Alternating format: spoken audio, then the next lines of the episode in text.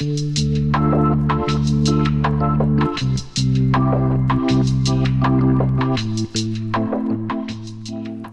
and welcome to Series 4, Episode 3 of the Marketing Matters podcast. As you know, we're going through in this uh, series, we are looking at the planning process step by step. And we've already looked at the, and we're, we're following the PIMS pro forma, which is about, what is it, David? Planning. Good morning, by the Oh, way. good morning, by the way.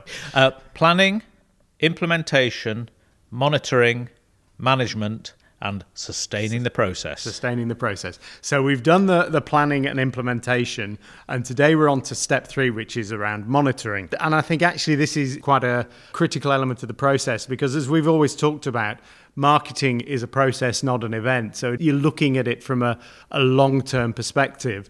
And if you're looking at anything on an ongoing and long term perspective, you need to be able to monitor what you're doing to be able to make sure that you're actually having an impact and having an impact in the direction you wanted to do. So today, we are going to talk about about that. But I realise, as David so uh, succinctly pointed out to me, that I've completely missed the niceties of today's. Uh, I was wondering what was going on. I was thinking about monitoring. Yes, we should be monitoring the weather. the weather, indeed, and it is. I think we're just so shocked because it's actually not raining here at the moment. It is actually a lovely day today, and I mean, I heard recently that apparently we had the coldest April on record. And we're now heading for the wettest May on record. So hopefully, if we're going to go for superlatives in June, it's going to be the driest or warmest, um, which is good because I'm planning to go on holiday in, in June. So, but we shall see. Anyway, back to the subject in hand. And rather than monitoring the weather, we shall look at monitoring your marketing. So, David, you, what's your first sort of thoughts on the whole subject of monitoring your marketing? I, I think I think two things. One, it's as you said, it's absolutely essential because it was a long time ago. It was Ogilvy said, "I can monitor. I, I know half my marketing works, but I don't know which half." Or words I think that just it's effect. been attributed to just about everybody. anyway, anyway, it doesn't really matter because it, the fact is that it is true that some marketing works and some doesn't. But one of the developments of the, the internet and, and the web as, as a marketing tools is the, the growth in the opportunity to actually get numbers out as to what is happening and when you do something, what sort of engagement and interaction do you do you get? And that is clearly immensely valuable in in getting some idea as to what's working and what's not working when you, you Yeah. try and communicate with people. But I think it's a bit of a double edged sword because as anybody who has delved into the wonderful world of Google Analytics will know that it is so easy to fall into the well of data overload. There is just so much information about what's going on that it's easy to lose sight of what you're actually trying to achieve in your business. And so I, th- I think that to answer your question more succinctly, yes, data and uh, monitoring is a critical part of, of the marketing process. But what's also important is to stay really focused on your business goals and not slip off down into a, oh, that might be interesting to find out about that without really thinking, is it going to help me? Yeah, and I think on that basis, the, I think the process of creating a set of, of monitoring tools is first of all, as you say, to start with your objectives. What are you actually trying to achieve? And then I think, as because as you said, one of the big issues you have is that there are so many measurements and numbers that you can pull off the web that sort of relate to your marketing now. What do you actually measure? And so it's about looking, I think, picking two or three key measurements that actually indicate whether or not what you're doing is having an impact based, and those measurements should measure the impact based on what your goals are. And I think, for example, how many people are visiting your website is always a, a good way because ultimately, in, in these days where your website is basically your shop window, if nobody's visiting it, then or no, not the right people are visiting it, then obviously maybe that's going to be an issue. Well, I think you you, you've just raised two separate things there. You've got how many people and are they the right people? And, and I think the first question is how many? Hmm. And do you see your marketing efforts result in an appropriate shift, let's say, in the numbers of people visiting your website? I think once you've got traffic to your website, you can then start to ask yourself the second question as to whether or not they're the right people. And that's about moving on to say, well, what do these people do when they get to my website? And it's that, the actions that people take, that will give you some indication as to whether they're the right people. And obviously, out the other end, whether you're an e commerce site where you're hoping to receive orders and revenue, or you're perhaps a non e commerce site, but you're hoping to get inquiries and, and what have you as an outcome, those are indicative of whether you're getting the right people. But I think looking at raw numbers as am I getting traffic is a good Yeah. starting point. So yeah, are you getting traffic? And then, as you say, once you're getting that traffic, starting to look at the key numbers of people to your website would be the first metric. I think I would definitely look at measuring. Then it's about measuring what are they doing when they get there. And I think now you can measure pretty. You know, you can if you look at Google Analytics, you can measure almost anything. You can measure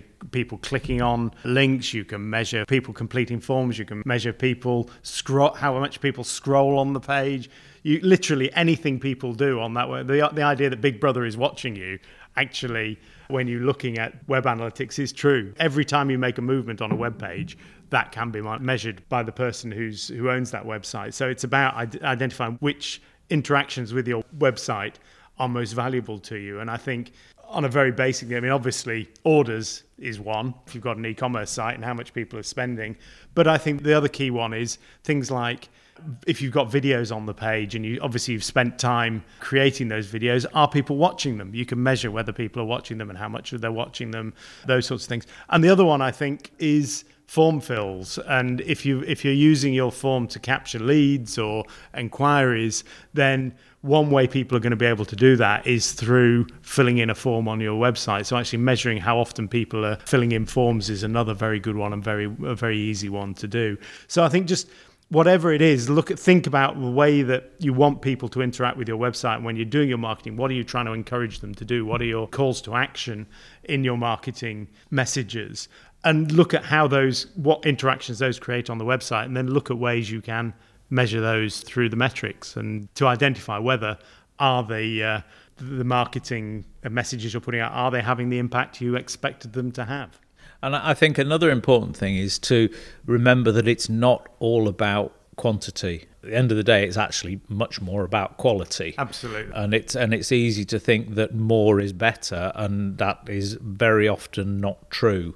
And that actually, what you want is a lot, uh, as as much as possible, of the right sort of traffic and the right sort of interactions. And don't think that just because you're getting more and more and more traffic, that that everything is going in the right direction. I think all of these things are, except perhaps with, with, with the exception of, of maybe e commerce revenue, I think it's important to see most analytics, most web data, most monitoring as monitoring of trends rather than monitoring of, of absolutes.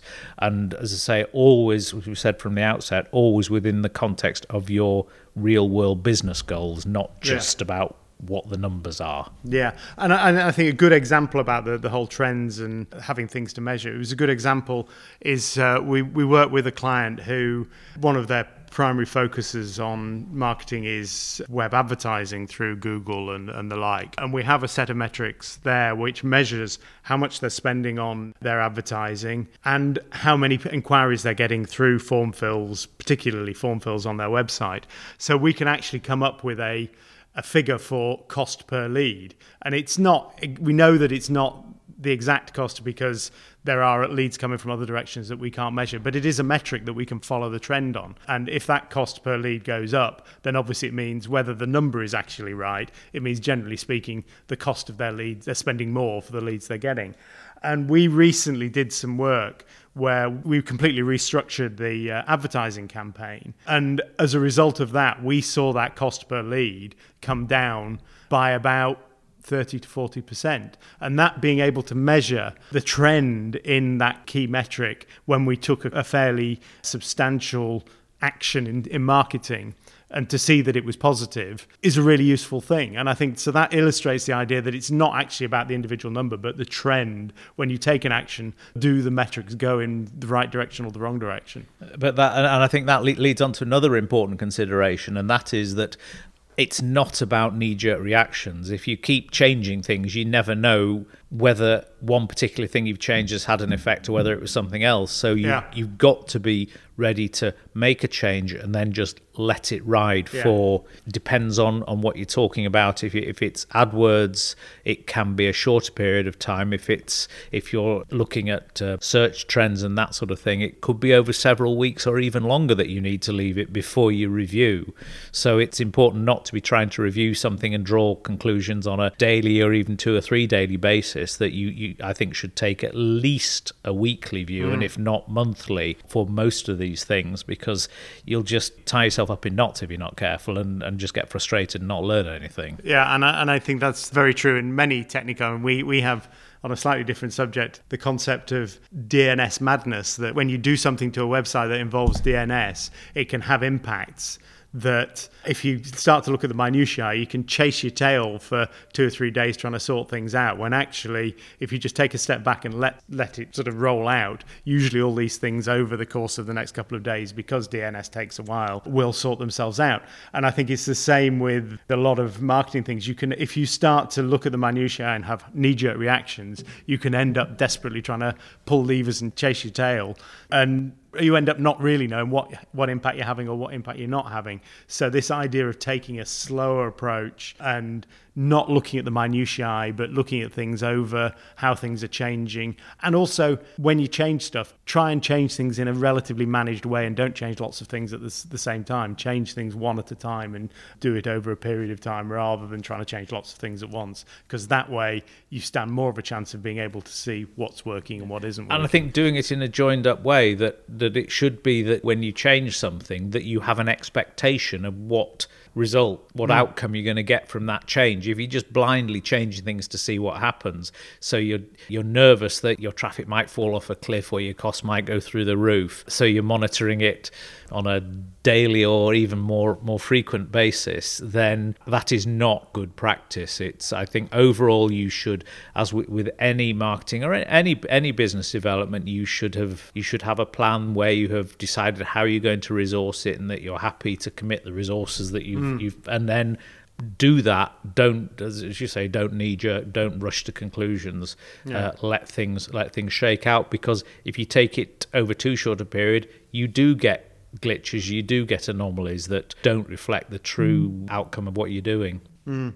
And I think, I mean, as, as we sort of draw this to a close, I think there are two things that I just want to dwell on for a little while. The first one is, I think, don't be. I was gonna. I was gonna say we have two, and I was trying to decide what they were, and they're slightly different. So I'll. I'll just go on. The first one I was thinking was this idea of don't be afraid to go with your gut. Sometimes, you know, you've probably been in your business for a long time, and you know you have a degree of experience, and I think sometimes you might just do some marketing because you feel it's the right thing to do and you might continue doing it because you in the short medium term because you feel it's the right thing to do and you feel it's having the right impact even if you can't sort of nail down exactly what that is from a metrics point of view. And i don't think you should be afraid to go with that and accept that you do have experience in your uh, your business and that experience has value and can give you a level of instinct that more often than not is probably going to be right. Yeah, and I, th- I think that ties in with the sort of an overall philosophy that we have of marketing, and that is that fundamentally, if you're happy with what you're doing and what you're seeing in, in the big real world picture, then it's okay to go with it. Don't feel that you've got to constantly be tweaking for the sake of tweaking or, mm. or you've got to be spending less or you've got to be spending more or, or whatever. If you have a framework that is, is working for you, then sure, you know, monitor it, sure, play with it a little bit, but don't be afraid to just let it run. Yeah, and I think that brings me on to my, my second of my things, whatever they are, and that is the con- the idea that we have of in marketing that if you do stuff, stuff happens, and very often the stuff that happens is completely out of left field, and you can't actually associate it with the stuff you've done. But actually, the one thing we do know is that if you don't do anything, nothing will happen. But if you do stuff, stuff will happen, and very often that stuff is positive. So I think this this whole process of not looking at the minutiae, taking a bigger picture, but monitoring it around trends and linking those in with your overall objectives is really the message that we think we want to get people people to come away from this with. And the other thing is that when you are looking at your monitoring, think of it as I have a strategy. I, I believe that strategy was right when I went into it. And so when I'm looking at the monitoring, I'm not looking at to prove that that strategy is wrong or to, that I need to change it completely. It's about looking at ways you can learn more about when you create a strategy and plans you you make you make assumptions so as you get more information you will see which of those assumptions may be right or may not be quite as, as right as you thought so think of the monitoring as ways that will nudge you on your in the direction of your path mm. rather than mm. thinking I need to stop what I'm doing right now. And sometimes you may need to do this but generally speaking you don't want to be thinking stop what I'm doing now I need to take a completely different direction. Very often it's going to be about how can you can adapt and adjust what you're doing to make it more effective.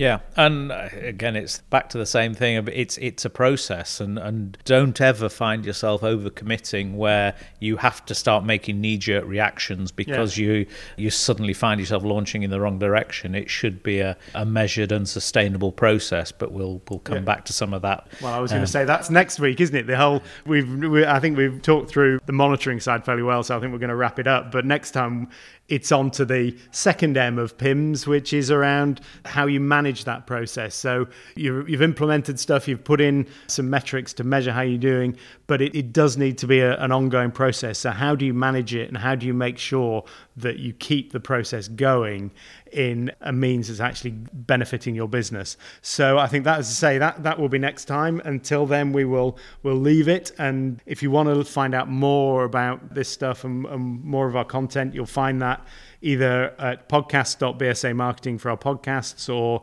bsamarketing.com for our blog. Uh, you'll also find us on social media, particularly Twitter and LinkedIn at BSA Marketing. So um, that's where to find us in the meantime. But until next time, happy marketing. Bye for now. Enjoy the sunshine.